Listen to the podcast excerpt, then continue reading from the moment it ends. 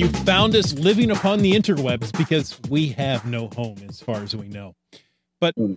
we say welcome to Caching in the Northwest. You know, this is the only podcast from the birthplace of geocaching in the Great Pacific Northwest. We'll talk about caches and cachers unique or from here and around the globe. So while you're busy triple checking the lottery tickets, we'll be caching in the Northwest. And folks, sometimes it's hard to change. Let me tell you that. But we talking about pants? yes, well, why wear them? Okay. You just- change- You just heard from our utility chimp. Some say he's a government experiment that's gone wrong. And others say he only eats food grown organically and none of it. All we know is he's called Land Monkey. you know, I have come to really appreciate my new habit of not reading the introductions ahead of time so that I can also be surprised by them. so that I enjoyed that one. I don't think there's a lot of food that grows organically in Nunavut, at least not outdoors. So uh, do you know where Nunavut is? Oh, yes. Okay. All right. Good. I'll, I'll have none of it. Um, Yes. It's on the. It's is it, it? I know it's part of it's on the Arctic in the Arctic Circle. Is the whole thing in the Arctic Circle, um, or just a portion of it? Well, uh, pretty much. Yeah, I would say pretty much all of it. Yeah, there you go. Yeah, Keats ninety four in the chat. Greenhouses and none of it. There you go. That's how you, that's how you do organic growth. All right. Well, yeah, it's me. Um, I'm going to actually bring us back into the podcast here.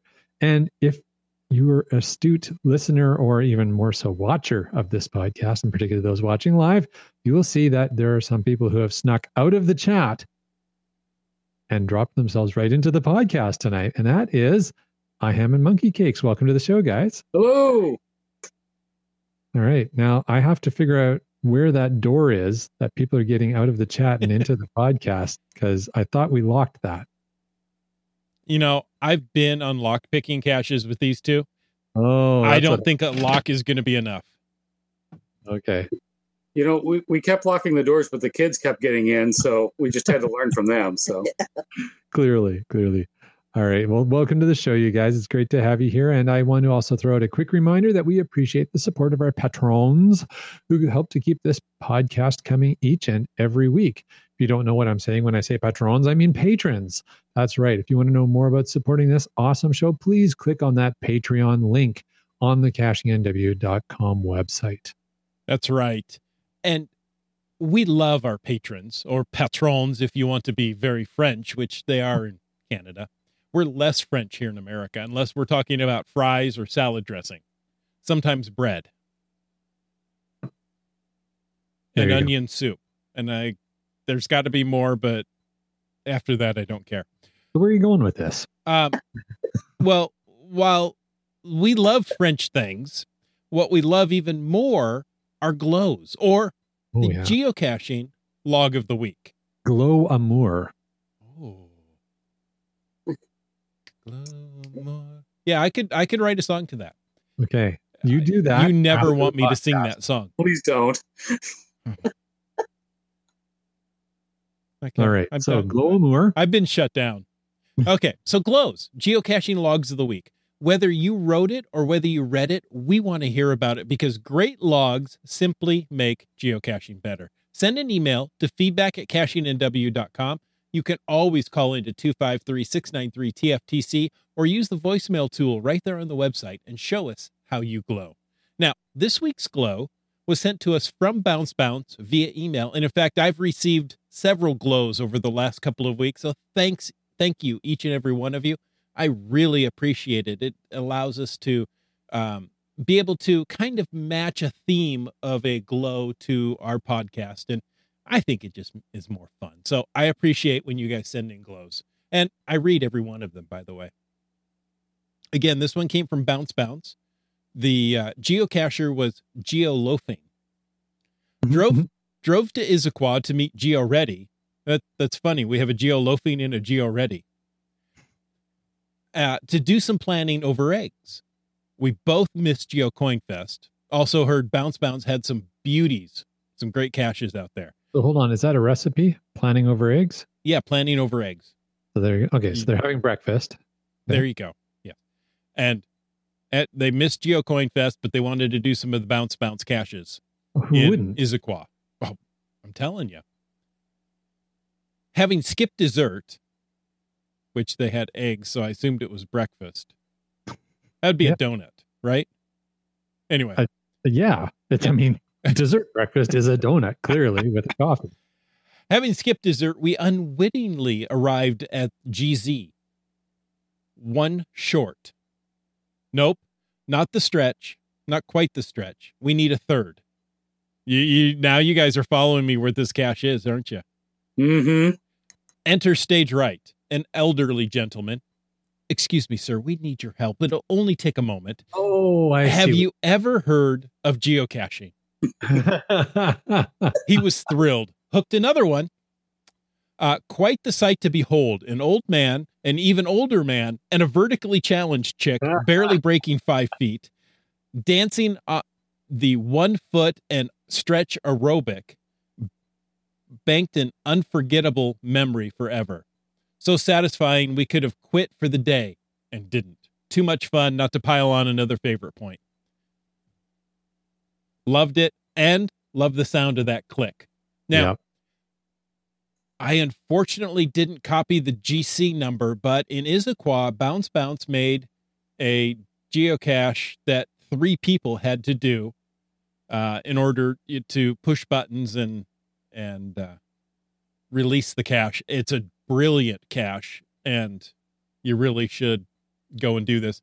Bring a friend, or if it's right after breakfast, there may be some locals that are just walking by that you can pull in to get their help.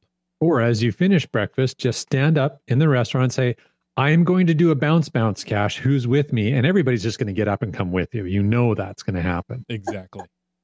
But yeah, this is this is funny because I'm reading this and I'm thinking. So as I said out loud, I I I clued in eventually which cache this is just before you got to the moment of truth there in the log.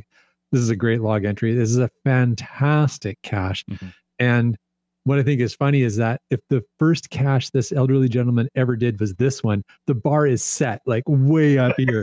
and so now he's going to go, Oh, geocaching's amazing. I'm going to go out and do some more geocaching. And then, because that's what all old people sound like. And then he's going to get to the next geocache. and it's gonna be a Lamppost. lamp shirt. Yeah, it's going to be a lamppost. Thanks.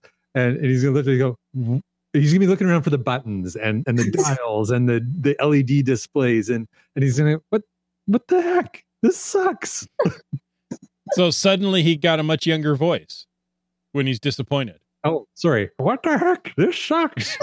that's that's what I'm going to say. Thank you for catching that. I just I slipped right out of character, and now now I'm going to break the fourth wall. Ooh. All right. So that is Avro Air throws threw us a GC code GC7 Whiskey Echo. Whiskey Echo. Thank you. Zero seven. I think that's Mhm. is that this cache. It's got to be. Yeah. All right. Hey, keepers of the cash flow, be nice. I said I'm already what old sounds like. That's not nice. I'm what old sounds like. Let me tell you, I'm the most ancient one on the show tonight. Well, speaking of old and ancient and an elderly gentleman, um, I have a story that is sad, but it, it has a happy component to it. So the sad part is that the creator of Little Free Libraries, you guys have probably found caches in Little Free Libraries, right? You guys, yes, yes. Yes. All right. Um, love Little Free Library caches. They're great because they stay in good shape, um, as long as they don't get muggled. But the fellow who created Little Free Libraries passed away very recently. So this is a story from NPR. And if you're Canadian, you don't know what NPR is, but it's um, public radio in the States. So it's basically the CBC of the USA is NPR. Hey, okay. All right. Anyways, uh, so the story reads Build it and they will come. In this case, a little wooden box on a post. Well, it's not that little. You can't get too many box or books in a little box. But, anyways, the man credited with building the first little free library died yesterday. Uh, Todd Bol was 62 and had pancreatic cancer. Oh, that's so sad. Um, nine years ago, he used wood from his old garage door to build the first little free library in his home in Hudson, Wisconsin. Now there are tens of thousands of little free libraries in over 85 countries. Wow, that is that is a lot. I didn't realize they were that far out. But Well, um, I didn't realize it was only nine years old. This, you know, it seems like they've been around forever. yeah. Well, then geocaching got on top of that right away yeah, exactly. geocaches in a lot of LFLs. Um, I think it was the city of Tacoma that wanted to claim the little free libraries as additional dwelling units and charge taxes on them. Dwelling for whom? I don't know. I'm like, how can you have that as a dwelling unit? Oh, You might be able to put a canary in there. You guys in Washington State are cuckoo. Oh man, it didn't go anywhere, but it was one of those things like, are you kidding me? Makes me feel better about living in BC when I hear stuff like that. All right.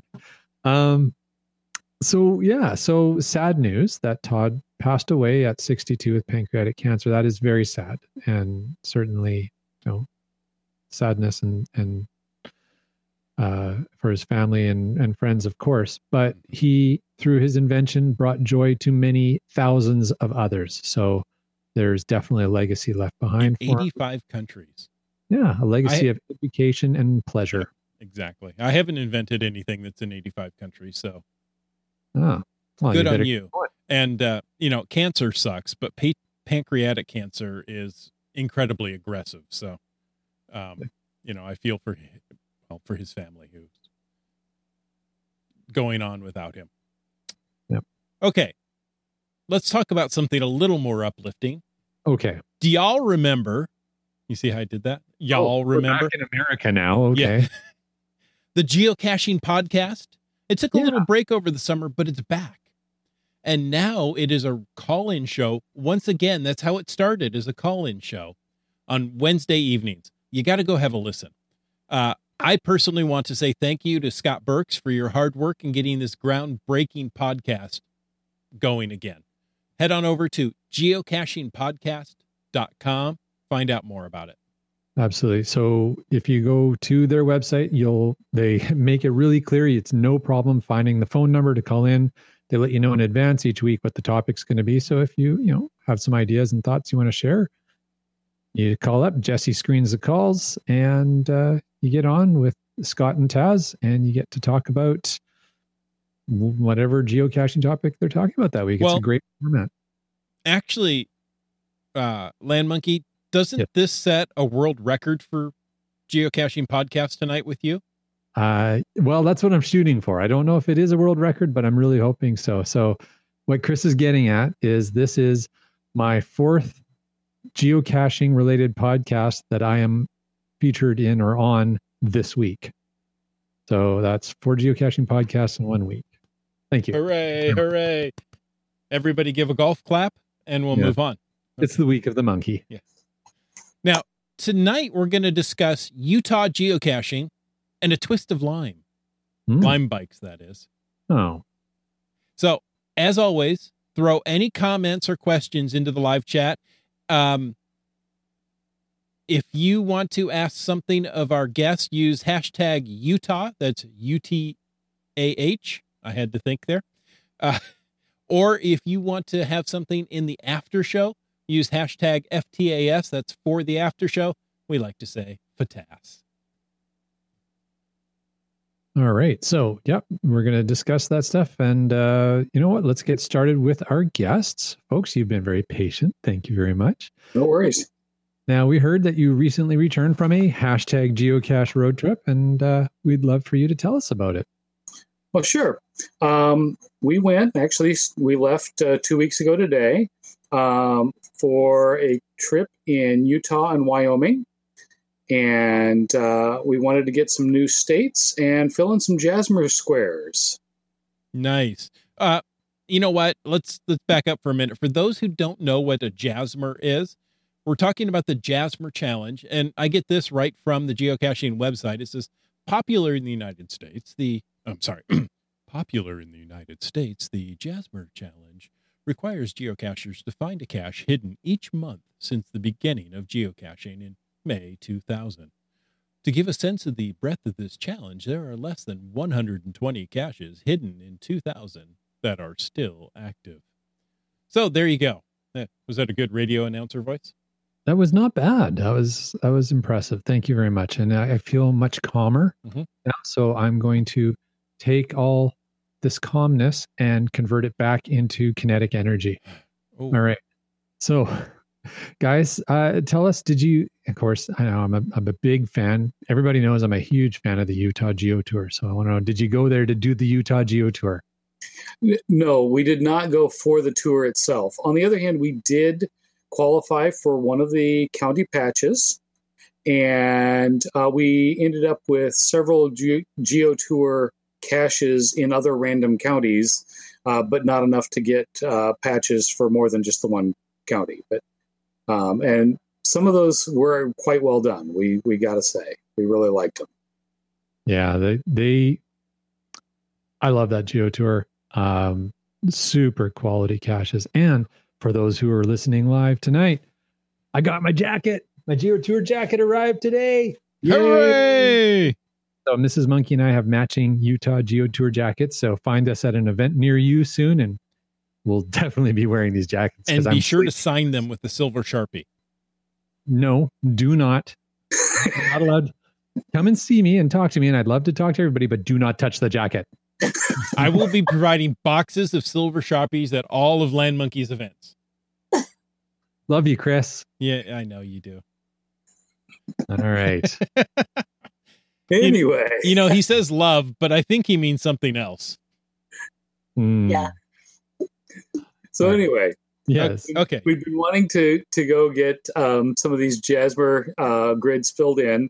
Uh, we were shooting for Potter's Pond, uh, which is, by the way, GC3B. And uh, that was on our list. And Southern Idaho's first and Pocatello was also on our list. Um, and, you know, we had some airline vouchers that we needed to use. So we needed to make use of them. We decided to go and fly to Salt Lake City. Um, we had uh, our scheduling was kind of determined by uh, the school calendar at the school where where Monkey Cakes works. Um, so she had a long weekend uh, coming up. We decided to make it a little bit longer.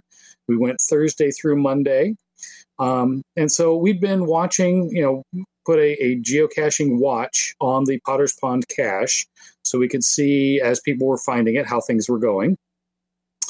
Uh, we were starting to be a little worried that we had waited a little too late into the year um, because it is up at 9,200 feet um, up in the hills.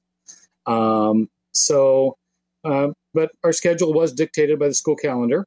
Um, and there were some folks that found it in the week before, and they said that there was about ankle deep snow um, at the cache site. We figured, okay, we can we can handle ankle deep. That's that's not too bad. Okay.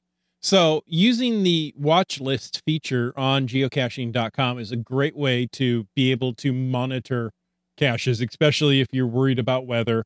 Or, you know, when we wanted to go uh, do Monte Cristo, you know, I would I put a watch list on that to see if, you know, say the roads were open. So same idea. Great.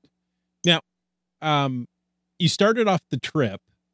Uh, did you find any caches before Potter's Pond, or did you, you know, land in the plane, get a car, and drive right out there? Um, not quite. Uh, we actually, before we even left, we grabbed one before we went to the airport.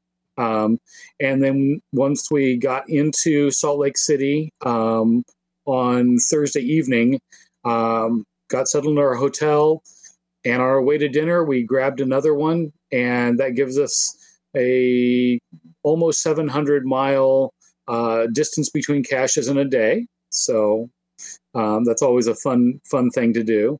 Um, and then after dinner, we got one more, um, so that monkey cakes would be at a fine total of uh, twenty seven ninety eight before we headed out um, the next morning. It seems like a very specific number.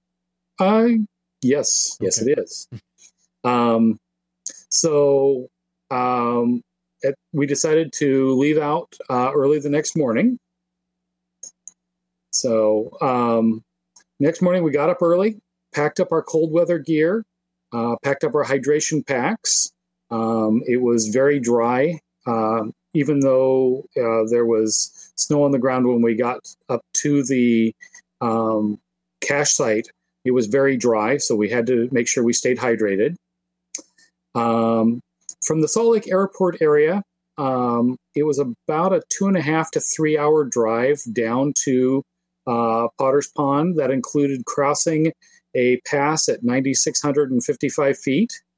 Um, and about 45 minutes of that uh, trip was along Miller's Flat Road, which um, the when we rented the car, the gal said uh, no off roading, and we're thinking, well, it's a road, it's on the map as a road. Off-roading, yeah.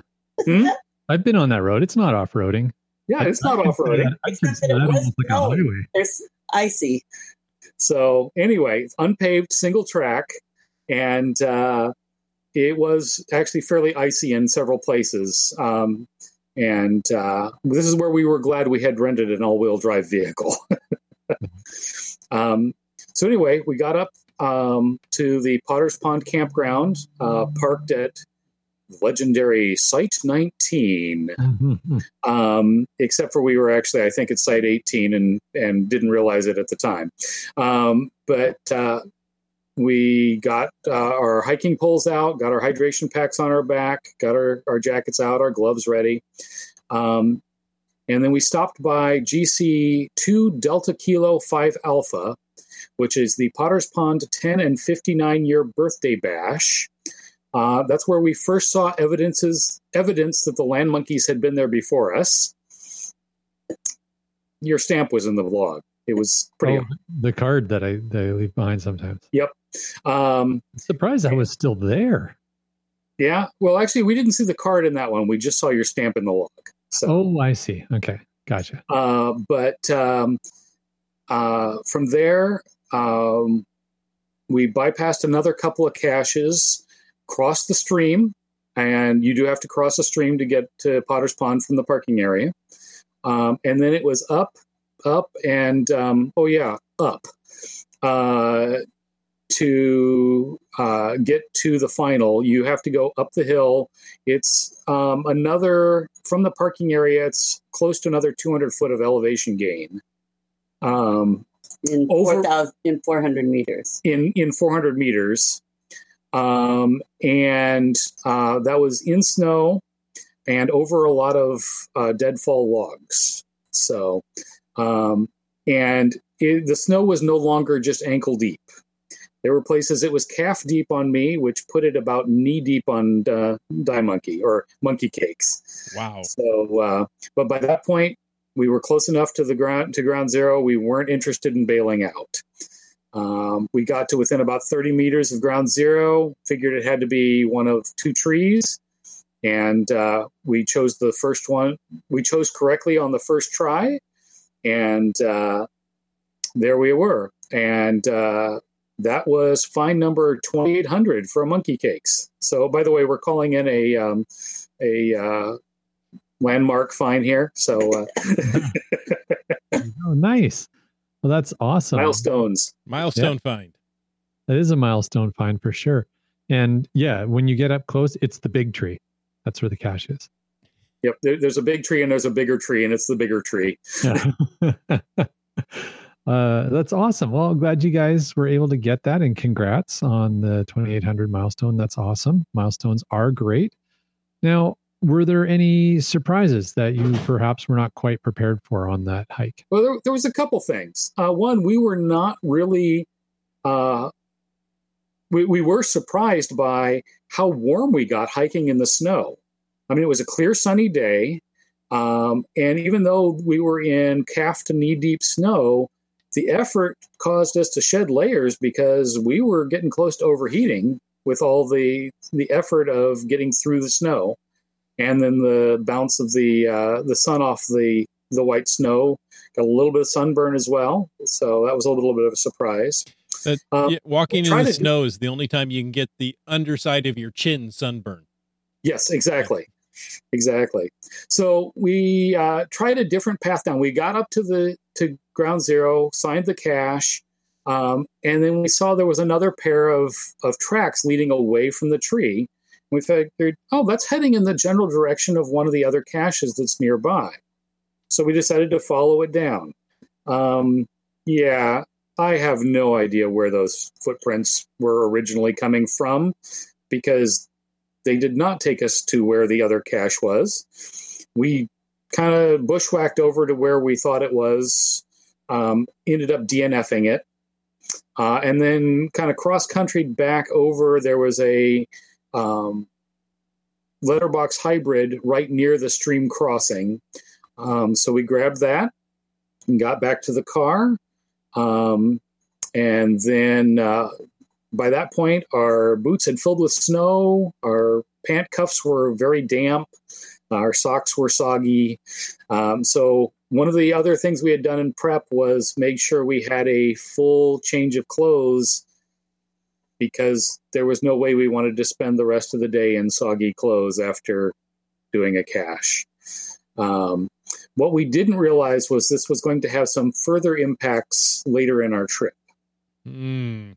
Well, I can tell you, walking around in soggy boots is the worst thing ever. If you can keep your feet dry and warm, really, for me, if I keep my feet dry and warm, I can hike all day long. Yeah. You know, the rest of me will will regulate. But uh, it sounds like there might be more surprises coming. Mm, a few, yeah. Okay. So the first surprise that we had was actually not related to that, but as we were heading back down, we got to the um, entrance to the campsite area, getting ready to turn on to Miller Flat Road. And one of the local hunters drove up on his four wheeler and said, You can't go that way. There's a tow truck blocking the road. Says, And they could be hours. and they could be hours. it's like, okay. He says, you can follow Miller Flat Road the rest of the other direction, further away from Salt Lake City. He says it'll add about 40 miles to your round trip. Okay, well, we're here. We want to go out. We are so glad that we got detoured because we hit some absolutely gorgeous geological formations, um, some just beautiful, beautiful landscaping. Uh, we got a couple of uh, earth caches that we would not have gotten otherwise. Um, so it was uh, it was very nice, um, but it was it did add a couple of hours probably to the to the round trip. Um, so anyway, uh, but Oh, okay, so the, the guy who gave you directions was not on a riding lawnmower or any type of vehicle, right? Small four wheel vehicle. he, he was on an he was on an all terrain vehicle that he had been using for hunting. That's awfully close not- to a ride on lawnmower. That's he awfully- not a riding lawnmower. Okay. we had seen a trailer off the road on our way in that we had been able to get around. So yeah, if a tow truck was there to get it, there would have been no way to Right. And it would have taken a while to get barely fit through. So, Right. Well, hooray for Earth caches. Was now was this on International Earth Cache Weekend? Um, yes, but this was actually the Friday, so even They though count. they didn't count, Oh, See, you should have just, you know, logged them the next day because that's what that's not what Land Monkey does. no. No. Hey, I saw the glare from Land Monkey uh, Oh. and stopped me dead in my tracks. wow, that was stink eye if I ever Yeah. saw that. Promote that Uh, kind of behavior. Guys, I'm only kidding. I did that just to uh, Poke the monkey. poke the monkey. All right. No, so you so find geo Earth caches on Earth Cache Weekend and log them then. That's the proper thing to do. And there were enough earth caches scattered throughout Utah that finding some during the weekend was not a problem. yeah, there's some great Earth caches out There, there are some phenomenal ones. Yes. And I think that's the thing is coming from the the coast and then going into Utah, it's just they're different kinds of earth caches, it's different geology. So it's it's way more interesting because it's not you know, we know it. Over here on the west coast, especially in the northwest, we see a lot of waterfalls, we see a lot of glacial erratics, we see you know, we see a lot of what did the Columbia ice field or not Columbia that what did the you know the glaciers do to this part, you know? so- it just like it did over there. and yeah, the, and the Great Missoula Lake and dot dot dot dot. Yep. Yep. Yep. Yep. but so it's neat to go somewhere else where you get some some different geology. That's cool. Yep. Uh, So- we're, oh, Go ahead. We Dan. actually did get our um, Earth Cache badge with the Devil Slide geocache. Oh, I love Devil Slide. That's a cool that one. was that was pretty awesome. Yeah. Uh, but that was on Saturday, and Saturday we actually uh, made a run into Wyoming because we wanted to get another state badge. Gee, imagine that! Um, and we also wanted to go up and uh, visit historic Fort Bridger. So it was not purely a geocaching outing. Um, the one thing that we were actually surprised was uh, that we lost cell coverage right before we crossed into Wyoming um, and didn't you know did not have any cell coverage. Um, so I was really glad I had preloaded all these caches into my uh, phone before we got out of cell coverage. Uh, but we were right along I eighty the entire time, and yet uh, there were no AT and T towers active along there. Lots Really- of other towers that we could see, but none of them were.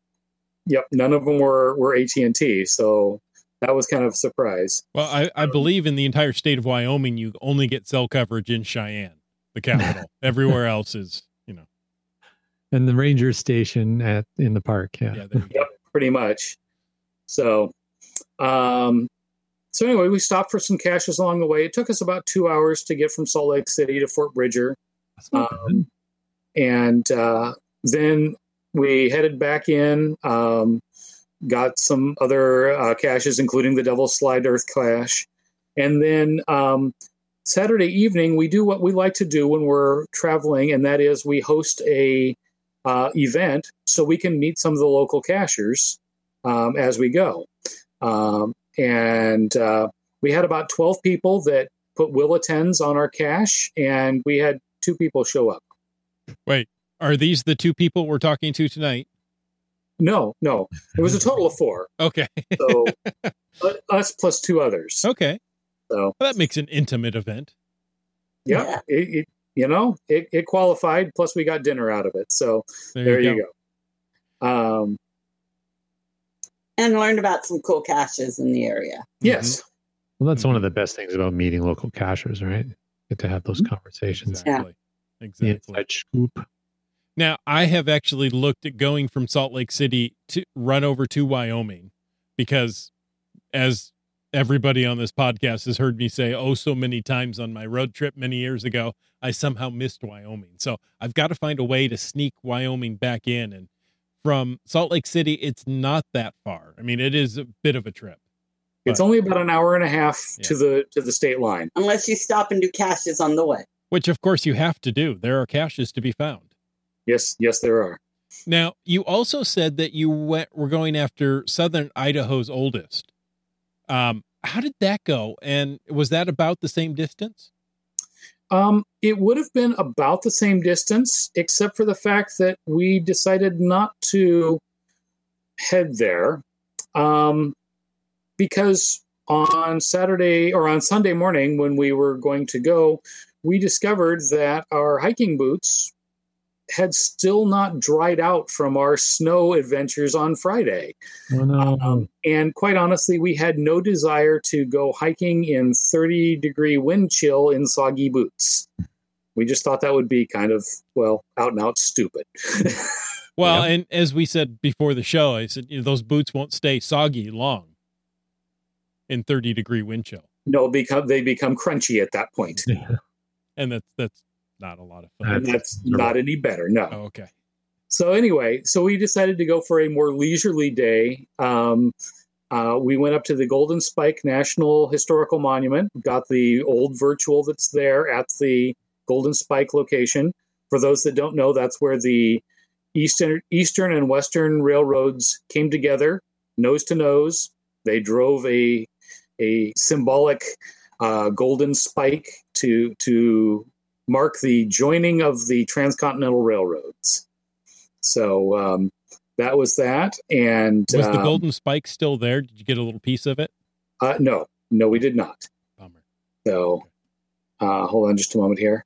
Um, and uh, Sorry. so then the other thing we discovered as we came down was uh, the place where it's now Northrop Grumman. It used to be Morton Thiokol, where they used to test the rocket boosters from the space shuttle, uh, not to mention a number of other rockets as well. Uh, there is a GeoTour uh, cache there, as well as a virtual. Uh, and so we we stumbled across that. That was a lot of fun.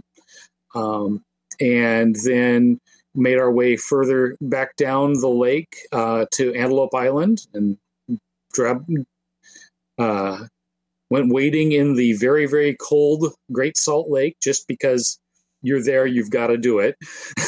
and uh, anyway, so that was uh, that was Sunday, and then uh, Monday we. Um, after we checked out of our hotel, we went up and did the caches at the uh, state capitol.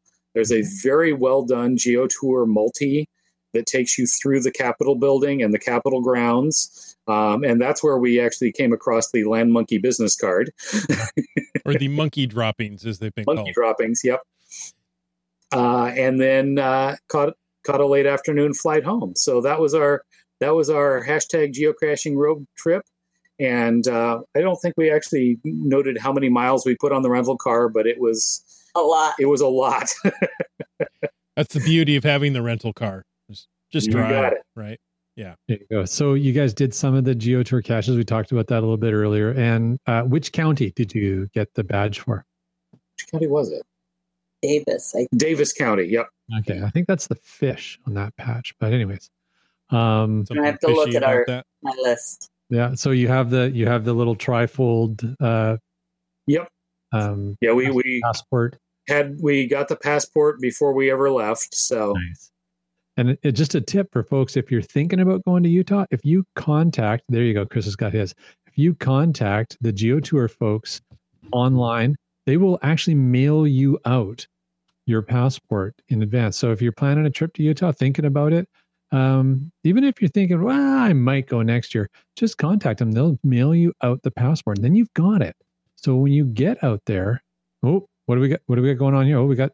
Davis County is a buffalo. oh, it's the buffalo. Okay, It was. It was There you go. Um, I can't remember which one is. there- One of them is like a rainbow trout. I can't remember which one it is. And Seaver. there you go.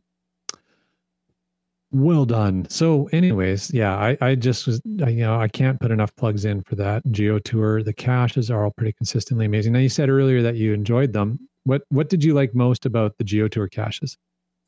Um, I think they were just they were well put together. Um, they seem to be well maintained. Um, I did notice that they most of them aren't going anywhere because most of them were chained in place so they wouldn't walk off. Yeah.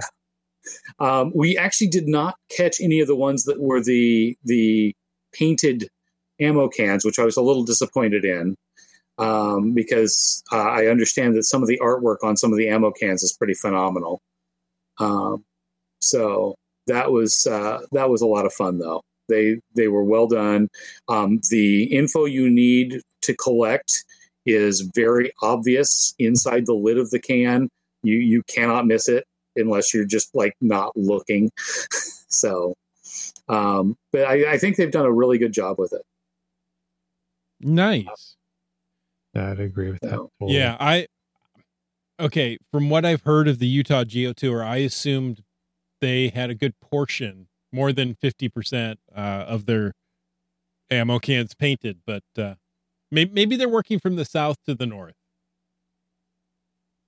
right? You did mostly northern Utah. Yeah, we, we were mostly in northern Utah. So, yep. Yeah, the painted ones tend to be on more the the not central counties. They were more in the peripheral counties out on the edges. And I know there's like this density of counties right down the middle of, of Utah. So Yep. Yeah. So- well, And I can see us going back to Salt Lake City. There's some phenomenal hiking and phenomenal. I mean, there's a ton of geocaches we did not get, ton of earth caches we did not get. And the side trip to Pocatello is still there waiting for us. So, uh, yeah, that's that's a that's a nice cache too. That uh, Southern Idaho's oldest, and there's a webcam right in Pocatello as well. So you got to grab that when you're there. Cool. So it sounds like a great trip. Sounds like Yeah. a lot of fun. I, I think one of our other favorites uh, in right in Salt Lake City has to be there's one a puzzle right near the library and um, I'm not going to spoil it. It's just really well done. Nice. So Awesome. And you know, there's nothing quite like travel caching because the caches are are from hiders that you're not used to seeing, so everything looks a little different, a little more special than you know. Oh, uh, here's another bounce bounce cache. Boy. Okay, well, that may be a bad example. Uh, oh darn, another goblin dust. yes, exactly. Um, but you know, you're out, you're exploring new areas, so everything's you know your your senses are a bit more heightened. So, hey, that was sounds like a great geocache road trip. Um, it was a bit chilly, so you may not be using the type of transportation I want to talk about next. And I want to talk a little bit because the city of Tacoma here has been inundated or invaded with these green vehicles. And I'm not talking earth friendly, though they are. they are, yeah. Um, but they're actually green in color. And the Lime bikes and the scooters, and we also have Blackbird scooters, and um, all these have come to Tacoma. Well, and actually, when we were in Salt Lake City, they had a bunch of the Blackbird ones down there, and I had never seen them before. I get back to Tacoma, and they've introduced Blackbird in the time I was gone. We also saw Lime in yeah, Salt they're Lake City. Yep. So it's all over the country. Um, it's all over the world for that matter. But what do you think that these ride sharing uh, vehicles, be it scooters or bicycles, uh, are going to, how they're going to have an impact in urban caching? So let's say you go to Utah, you go to Salt Lake City, and you fly in and you're not going to rent a car. You could take public transportation to your hotel maybe there's a, a lime bike right outside you could jump on and go find some caches nearby is that something you think you would do or would you still jump or would you still use a taxi or a uber a lot depends on distance, and if I remembered to pack a bike helmet. now th- Bring yeah own helmets, eh? I, I know here in tacoma there is a helmet law so that kind of makes it inconvenient for that quick pickup hey let's just go grab a scooter and see where we go today Yeah, there's a law in Vancouver as well, so you have to be aware of that. Is the helmet law for scooters as well, or just for bikes? i would assume both Do grown-ups use scooters? Some of these scooters are grown-up scooters with electric assist. That's crazy. I haven't So- seen that. I was actually there was a new cache that published was it two days ago, three days ago, somewhere in there, um, about a kilometer from my office, and um, I was sorely tempted to um, grab one of these scooters and go uh, scootering over to the park where it uh, was hidden. Um, it- so I did not do it, but I was sorely tempted. It would have taken a bit longer than my lunch hour would have allowed. yeah. um, you know, we're three driver family with two cars. So often I'm the one stuck at work. And uh, Monday, I, you know, there was a lime bike two blocks away. I was just about to go get it when my wife called, okay, I'm on my way to pick you up now. Like, oh, I kind of wanted to do it. But, you know, not having a helmet, that's, that's kind of the, the killer, the, you know, the, the golden spike in this plan. Um, More No. the wooden spike. Oh, Yeah. okay. so Kev Kev MacD over in the chat said that uh, the the blue bikes, the the Shaw bikes Mhm. up here in Vancouver, have helmets provided, uh, and you get helmet liners because you know shared helmets that people sweat in ew, but there's liners to uh, take care of the ew factor. So that's kind of cool. Or you know, as you guys say, just plan ahead a little bit and bring your own helmet. Um, and um, apologies, uh, Stark Casher has an electric scooter, so there you go. Um, grown-ups do use scooters. I am incorrect. Yeah, I I I want to go try them out. Uh, now I have seen on you know like a Indiegogo or a Kickstarter. I haven't actually seen one in stores. A collapsible helmet, you know, so one that would collapse down. You could put it in your backpack, Hmm. which I figure if it collapses on its own when you need it, won't it collapse as well? And your skull's inside that. I don't know. Go wrong. There you go. Kev MacD says plan ahead. But um bum. Dum, dum, dum, space a head. Um, but okay, so these rideshare vehicles are not free. Uh, I don't know the price of the non-electric ones. I haven't looked. I don't know if they're all the same. But the electric bikes and the electric scooters in this area are one dollar to unlock, and fifteen cents per minute. Hmm. Okay. So you kind of got to be paying attention to that. Hmm. But if you at least know what the rate is, you can plan ahead a little bit and Yeah. have a sense of how much money you're going to need to spend for that. So that's So it's cheaper than a taxi, probably cheaper than an Uber, and there's no awkward questions. Yeah. well, it Like, depends how you want to go where and Yeah. do what. You you want you want me to wait while you do what? There you go. Yeah. So that's that's interesting. So Chris, you had some you had figured out a little bit of stats around what that might look like. Well, I did some math. So let's say you're gonna. eh, I did math. Are you proud of me? Yeah, I am. Well done. So let's say you grab one of these bikes and you're going to go, you know, a couple of miles. You're going to go to some highly favorited caches. And that's all you want to do. You only want to hit about three caches and then you've got meetings to go to, what have you. Um, so here's my question at 15 cents a minute while you're renting it, do you, what do you do with the bike when you're looking for the cache? Do you park it and just let the meter run? Or do you lock it, you know, basically return it, and then unlock it again once you've found the cache. Well, if it's a dollar to re-unlock it a second time, that's a you know Extra depends on how long you're going to be looking for the cache. Right. So, you know, at 15 cents a minute, about six and a half minutes is a dollar. Yeah. So well, so yeah, Dan brought up a good point that there's another dollar for the the locking it. The other thing is how far away is where because you can't just leave the bike anywhere and magically lock it, right? Like they have stations you have to No, return them to. no. So These are dockless. These are dockless. oh seriously? Yeah. Yep, Yeah. Yeah. In, they're everywhere. in Seattle, it's become a real issue because there were four or five of these bike companies. And so everybody wanted, you know, several of their bikes at one location and people would just leave them in the middle of the sidewalk.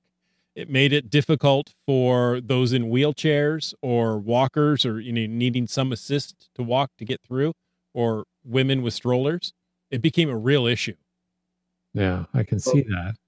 Yeah, even in Tacoma, the things have popped up like mushrooms all over the place. Hmm. Interesting. Okay. So then that takes away the point I was thinking about, which in Vancouver, you'd, you know, there's certain areas where you would dock them and then that's where you would leave the bike and you just walk from there and then you go pick up another bike and tootle along. So, um, No, you could ride right to the cache location, you know, jump off, find it, sign it, jump back on and go.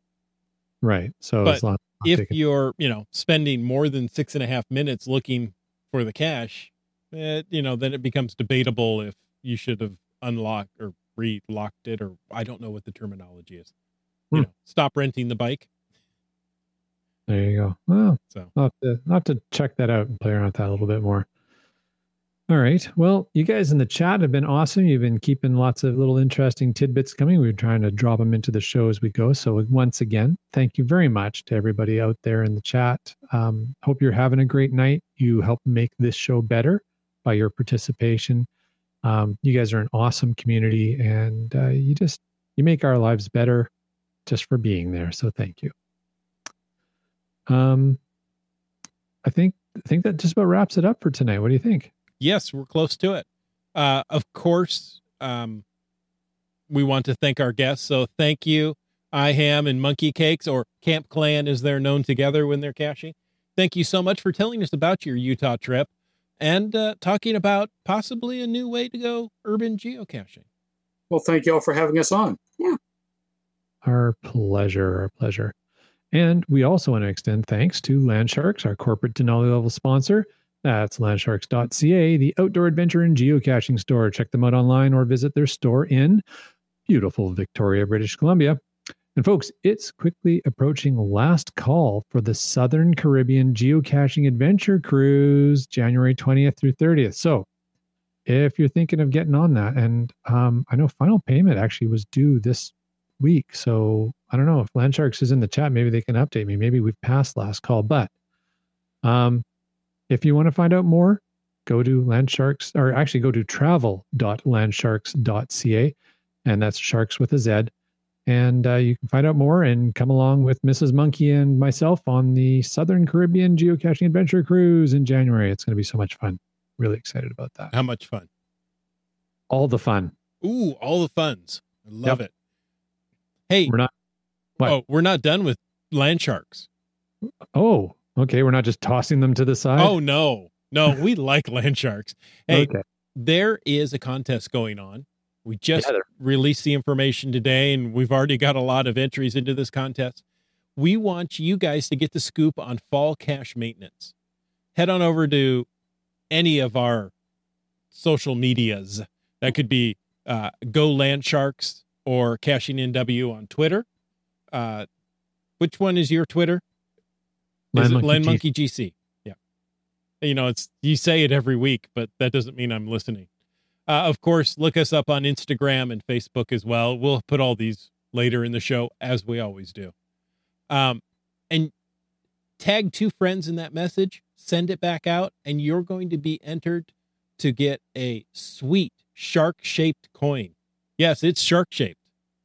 Yeah. And if you take a look at the image of it and kind of zoom in and, and look at the detail on it, it's really cool that is that is a super awesome coin and and you guys made me a little bit sad when you told me i can't win it so whoever wins it you're going to be one lucky geocacher so get it get out there on the internets um, repost or share that uh, that posting with the coin in it there and the rules to the contest and this contest is going to last forever so get out and do that now because we're only going to run this contest for about one and a half weeks and then that's it so um go do it now. Now, like no, or you know, at least this weekend. But don't wait because then you're, you know, you have zero chances to win the coin. Go there. Well, you now. might want to wait till after the after show. No, no, just go on Twitter, Facebook right now while we're talking. Go there now. Awesome. Well, you know what? We also want to thank our faithful Denali level supporters. That's Bounce Bounce, Team Squirrel, Limax, and WorldCaching.com. Folks, if you want to know more about supporting the show, click that Patreon link over on the cachingnw.com website. And all of our supporters are Broncos fan for life, Sprouter, Camp Clan, Tick Magnet, Kev MacD, Subway, Mark Dormore, Dune Buddy, Kid Vegas 19, Geo Nav Pro, Wino, Seattle, Acrodoc, Billy Robson, Genies, and Teus, Keats 94, Trexer Zero, MC3, Cats, and Kennel Barbing. Yes, I did take a breath. I was going to say, I caught you on a breath on that one. Oh, now, Land Monkey. Yeah. I'm going to ha- pause here just enough for you to catch your breath one more time and tell listeners where they can find you besides Twitter, which we now know is Land Monkey GC. Where else can they find you on the interwebs? Well, Twitter, Instagram, and Periscope is all at Land Monkey GC. Facebook, we're Team Land Monkey. And uh, I really would love people to come over and check us out on YouTube. And if you ha- if you didn't know, we've been posting videos on YouTube for about five years of our geocaching adventures, and we recently just changed up the format, and they're a, a lot more like a travel adventure, learn a little bit, um, but also have some crazy fun. We just posted our first Russian one. Not the video is not in Russian, although when it first starts, you might think it might be, but the video is in English, but it takes place in Russia and we go to some amazing places. And I'm editing the second Russian one, which is just awesome, crazy fun. I'm really excited about it. So go over to YouTube, search for Land Monkey. That's L A N M O N K E Y, and uh, enjoy the videos, like them, share them with your friends, tell your mom to watch them. I am going to challenge you to do your next one in Russian. Mm-hmm, that's your Russian video in Russian, or do it with a very bad Russian accent. Yeah, you know, I just have too much respect for other cultures to do that. uh, I obviously right. don't have respect for old men because I have no problem doing an old man accent. But get off my lawn, rotten kids. All right. Uh, oh, and um, regarding the contest, I saw just see in the chat right now, Dora Moore asking how many entries can we submit? Is there a limit? No limit. Go for it. Knock your socks off. You're only going to win one coin though, but you can enter one as coin. But stuff the ballot box all the same. exactly. Nothing Vote wrong with that. Vote early. Vote early, vote often. There you go. All right. So, Chris of the Northwest, where would people find you on the interwebs? Well, if you go on Twitter, you can find me at Caching NW. Facebook, you can find me at Caching NW. On Instagram, I just relaunched at Caching in the Northwest. yeah, you did. You could head over to cachingnw.com slash host, read our bios, and find those links to all our socials, as the kids are saying these days. Our socials. That's just a totally different connotation if you're over 40. Yeah. Oh, Like that's an ice cream social. Yeah, right. It's funny. or a social security number. What's your Oh. social? All right. Well, you want me to wrap it up here? Yeah, send us your social security number. You'll be fine. And your birth date. And your mother's maiden name. Other than that, we don't need anything. And so we thank you for sending us all your personal information. Uh, we also thank you for taking the time to listen to this episode of Caching in the Northwest. Remember that you can be a part of this show by calling 253 693 TFTC, leaving us a comment, asking us a question, renting us a line bike anytime of the day or night. And of course, you can email us at feedback at cachingnw.com. Also, as we've mentioned previously, your support helps to keep quality shows coming. So if you enjoyed the show, please click that Patreon link on the cachingnw.com website and subscribe on iTunes, Google Play, Stitcher, and more. The show is produced by Chris Umfenauer and Jay Kennedy, hosted by Chris J and usually Jim Paulwitz. This show is licensed under a Creative Commons Attribution 3.0 license. Copy all right, all right, all right, 2018 by Chris Umfenauer. I don't think I've heard my name stretched out quite that long before. You're special, buddy. Hey, but folks, we invite you to stay for. The after show. It's like Yeah, that sounded like Jim. yeah, The after show. yeah, yeah. I think it's him. Ah, there we go. Thanks, Jim. Ah, folks, if you're new to Caching in the Northwest, the after show is just a, a time where we get to chat briefly with the people who are joining us live on the podcast. And, you know, we get to talk about anything. It doesn't have to be anything related to the show. If you want to have something included in the after show, use the hashtag FTAS, F T A S, in the uh, chat. And we've got a special uh, show what are we calling them? Podcasting lackey to help us. Yeah, we do. And look at that. He's been busy. I didn't see all this stuff. Oh yeah, we got it all going. It's so nice to have a podcast lackey. I don't Yeah. have to do this anymore. I can actually pay attention to what I'm talking about. I'm sorry, what was that? Yeah, I, I, wasn't right? paying attention.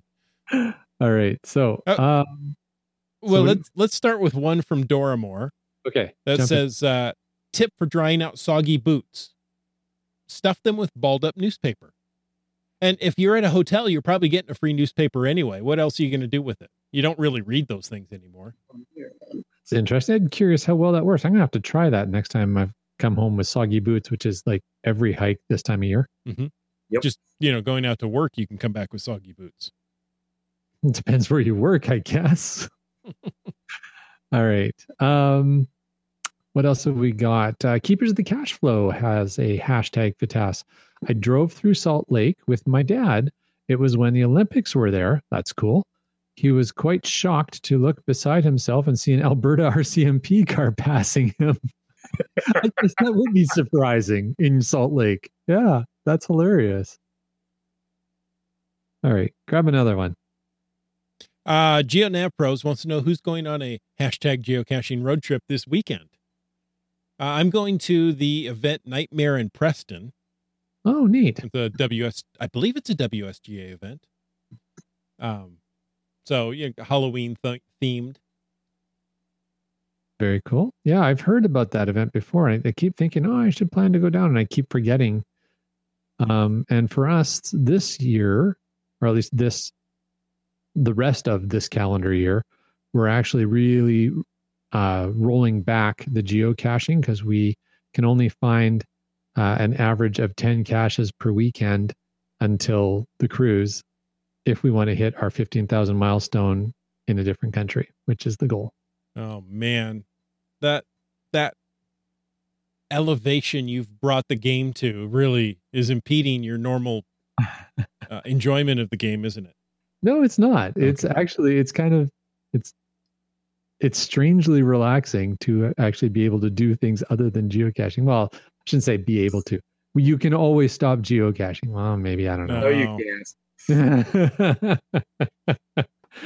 um, and we, yeah, Brylang in the chat says so limiting. Go get another thousand, and we have done that before. I mean, this year we got. If we kept going at the pace we were at, we'd have over three thousand finds just for this year. So it's that's why it's actually kind of like, all right, yeah, we can train it back for a couple of months and just you know do an average of ten per weekend. Um, but we are really looking forward to getting over to Vancouver Island to Victoria in December for the event with Land Sharks when we're going to hopefully get all three hosts and uh, and uh, have an event at the the Shark store. That's going to be a lot of fun. We're really, really looking forward to that. Do we have a date for that yet? Uh, Is it 16th? is it official? Yeah, it's the December 16th. December sixteenth. Okay, that's a Sunday. yes. Uh, we're still working on the time. I'm I'm look. I really want to check uh, ferry schedule in that, so I don't pick a time and go, oh, well, that didn't work out. People from this way couldn't get in. So, um, I'm Probably thinking. earlier in the day is Yeah, what I'm we're saying. thinking earlier in the day, midday, right around there. So that's all I know right now. There you go. Uh, Brylang says we should do a show on electric scooters and electric bikes. Maybe not just um, ride share ones, but those in general. Okay. I- I will take that under advisement. I, I, you know, I've looked long and hard at electric bikes. I thought that would be kind of nice. And so, Did you get dizzy? What?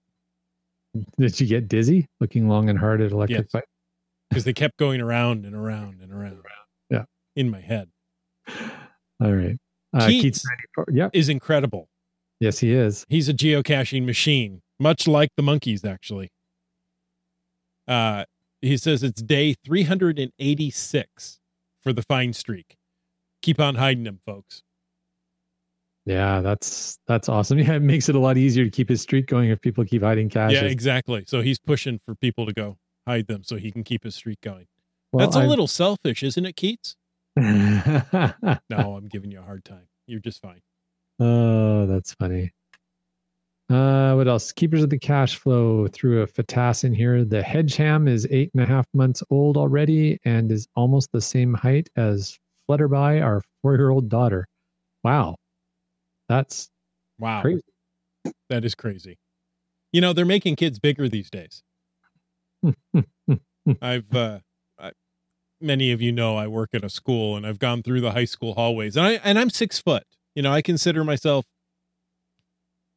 I don't know if I'm tall, but I'm at least average. And I'm walking the hallways and I'm looking up to boys and girls going, "What what are they feeding these kids?" I've always had that problem. Oh, okay. it's just relative sometimes, but yeah. That's why I teach elementary. Yeah, I was going to say in the kindergarten classrooms, you know, when they do the karate demonstrations, I always come out on top. There you go. Well done. Well done. Hey, I'm going to throw out a hashtag Fatas, another one from Keats94.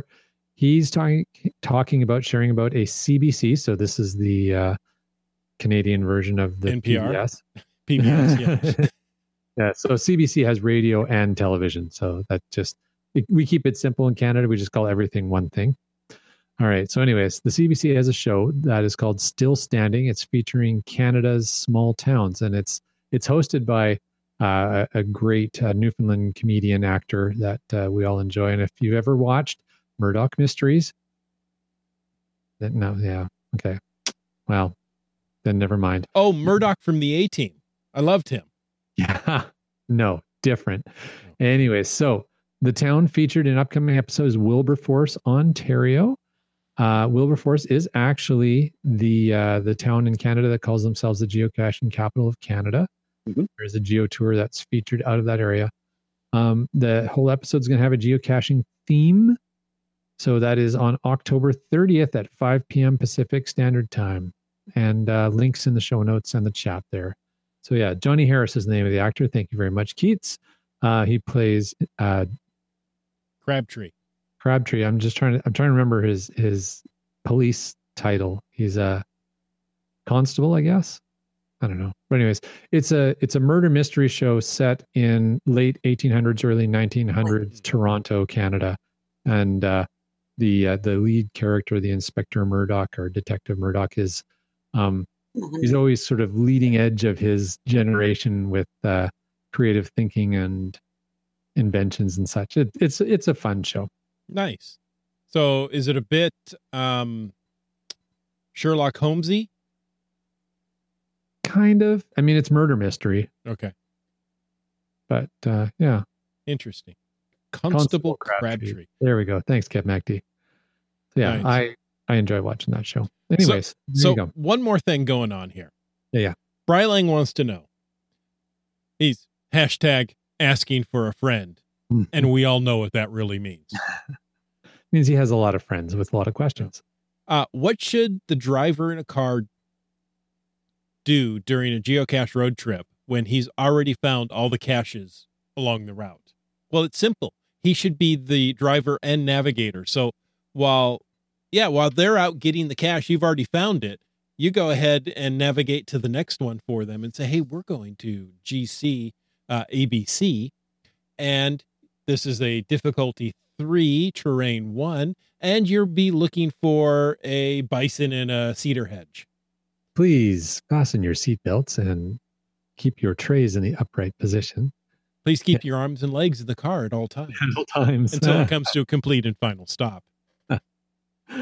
oh, that's that is too funny. So I think by providing that level of service, all the other people in the car ought to buy you lunch and dinner and drinks and snacks all day long.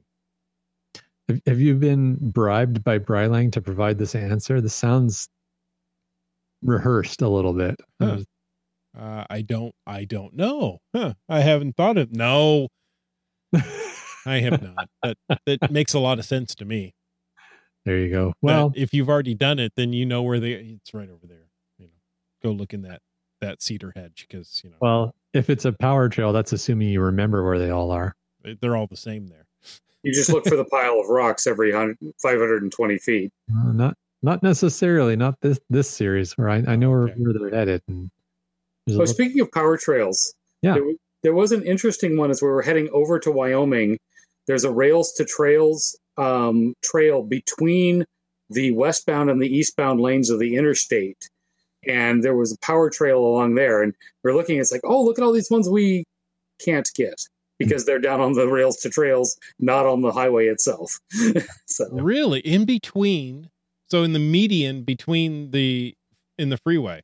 Well, it, it- so basically, the freeway was built on either side of the railroad uh, uh, right of way, that makes sense. and then they turned it into a trail rather than you know rails to trails, and then somebody went and put a what 40, 50 cache power trail along there, and we were thinking, wow, if you get somebody to take you on a bike to the top of the trail because it was all hills you know, you take a bike from the top of the trail to the bottom of the trail, it wouldn't take that long to to cruise through this one. There you go. Yeah, that would be nice. Yeah. You just got to figure out how to bribe somebody, maybe somebody who has already found all of the caches along that trail.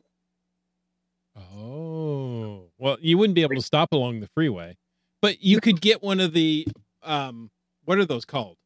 The the cars that go on the rail that you push up and There are down. no rails there anymore; it's just paved. Oh, bummer. I wanted to be able to do that. Right. Well, as, as we're wrapping up again, thank you very much to Camp Clan for hanging out with us tonight. You guys have been great Our guests. pleasure. It's been fun to hear about your trip and kind of relive some of my adventures through you. So that's Mhm. that's a lot of fun. Um, also, want to shout out and thank our show lackey, our our podcast lackey for the great work done tonight, keeping on top of all the hashtag FATAS stuff, getting in the in the show notes and helping just a little bit more help to keep us on track and keep this podcast going well. Did you notice I didn't ask a question that had already been asked before? Nicely done. Yeah. It's kind of fun to be able to watch what's going on. That's fantastic. So thank you. Thank you everybody in the chat for hanging out with us tonight. You guys are all awesome. It's been fun hanging out with you and you contribute a lot to this podcast. And folks, thanks so much and until next week, get out and get caching in the Northwest. Good night. Good night.